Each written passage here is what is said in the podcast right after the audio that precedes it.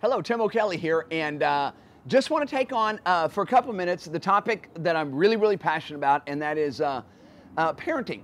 That is uh, giving our kids the best odds that they can have from the very beginning. You know, I've been I've been traveling around doing these classes uh, for 25 years as far as personal development goes, and one of the fascinating topics is to explore why a person does what they do.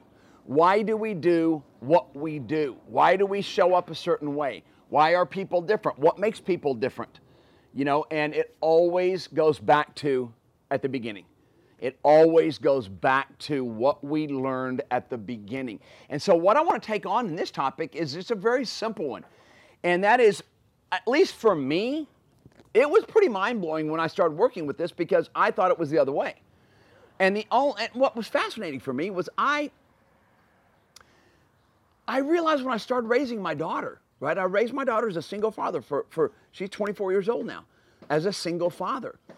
And it just rocked my world when I learned that a child in long run, now immediately, yeah, you might get some immediate gratification out of this, but long term, they don't.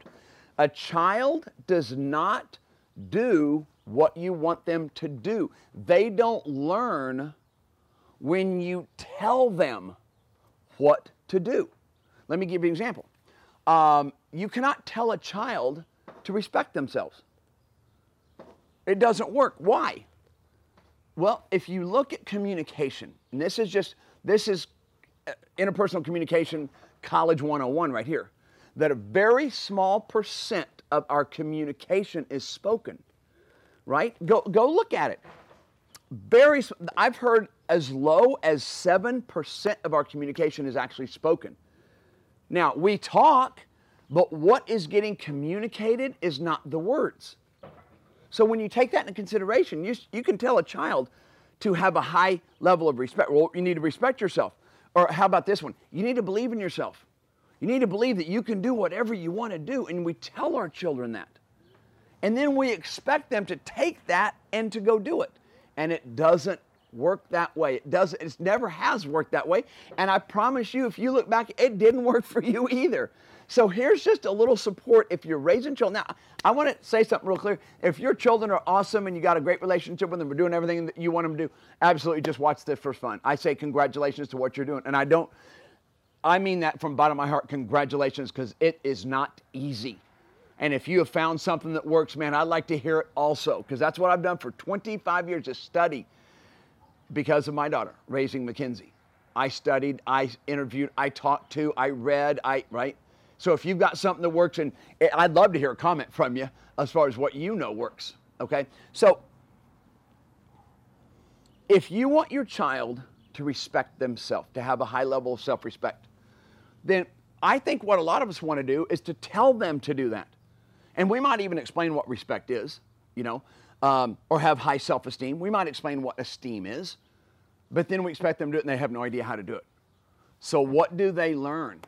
Well, I'll never forget this lesson from Dr. Wayne Dyer, one of my mentors, long time ago when I first started raising Mackenzie.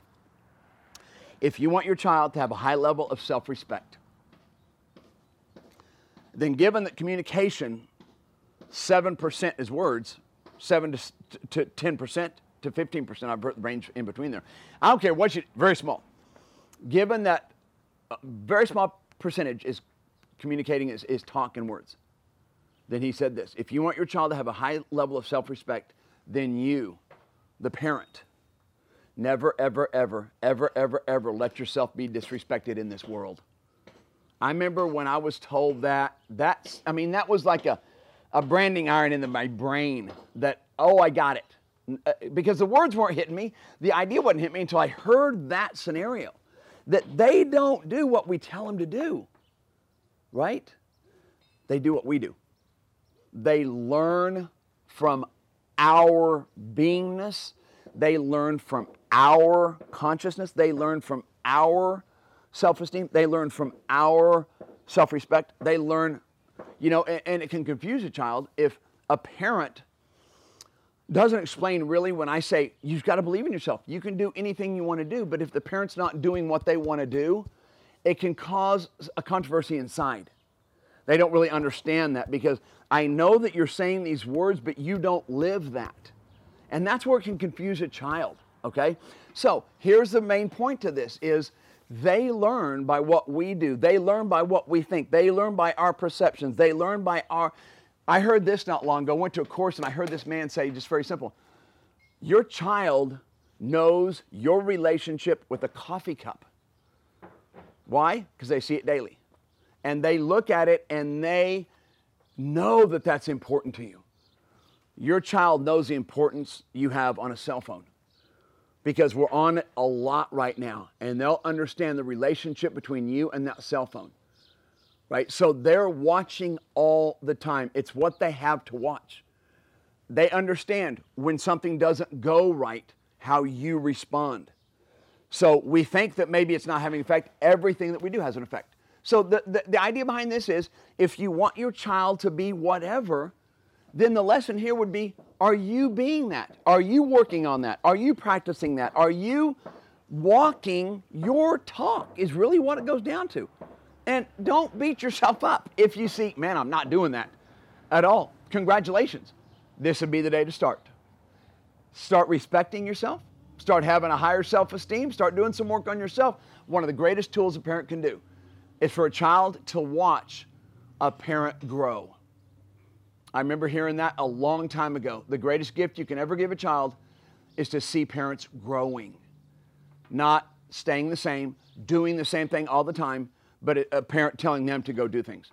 So, you as a parent to grow, to, to read, to, to show a child that what perspective I had, I'm starting to change my perspective. I'm starting to see it different. You know, what I said was wrong. You know, after more information on this, what I've learned is it's wrong. You know, I, I, I want to wrap this up with a great example of that. Um, if you've ever heard of the hierarchy of needs or Maslow's pyramid, right? A great structure from Abraham Maslow right? Years, years ago. And what he said was that every person who comes into the world, we go through different levels, right? So uh, now we come in and we do uh, food, the physiological needs, food, shelter, all that stuff. And then once we have that, we go to safety. Once we have that, we go to relationships. Once we have that, we go to having things, reputation, toys, money, things like that. And then the top one was self actualization, being the absolute best human being you can be. That was the hierarchy of needs for years. Abraham Maslow went back to it and absolutely critiqued his own work and made fun of his work that was out there for years. Do you know how bold that is? To show that what I thought and what I was so clear on, now I look at it, there's a different perspective. You give a child that gift, when they get in trouble, when things are going wrong, when things are challenging, that's the one thing that they know they can fall back on is the willingness to shift, the willingness to, to, to change courses. One of the greatest gifts you can give them. All right. So there's the message today is if you want your child to do it, then do it too. All right. Thank you guys. Appreciate you listening.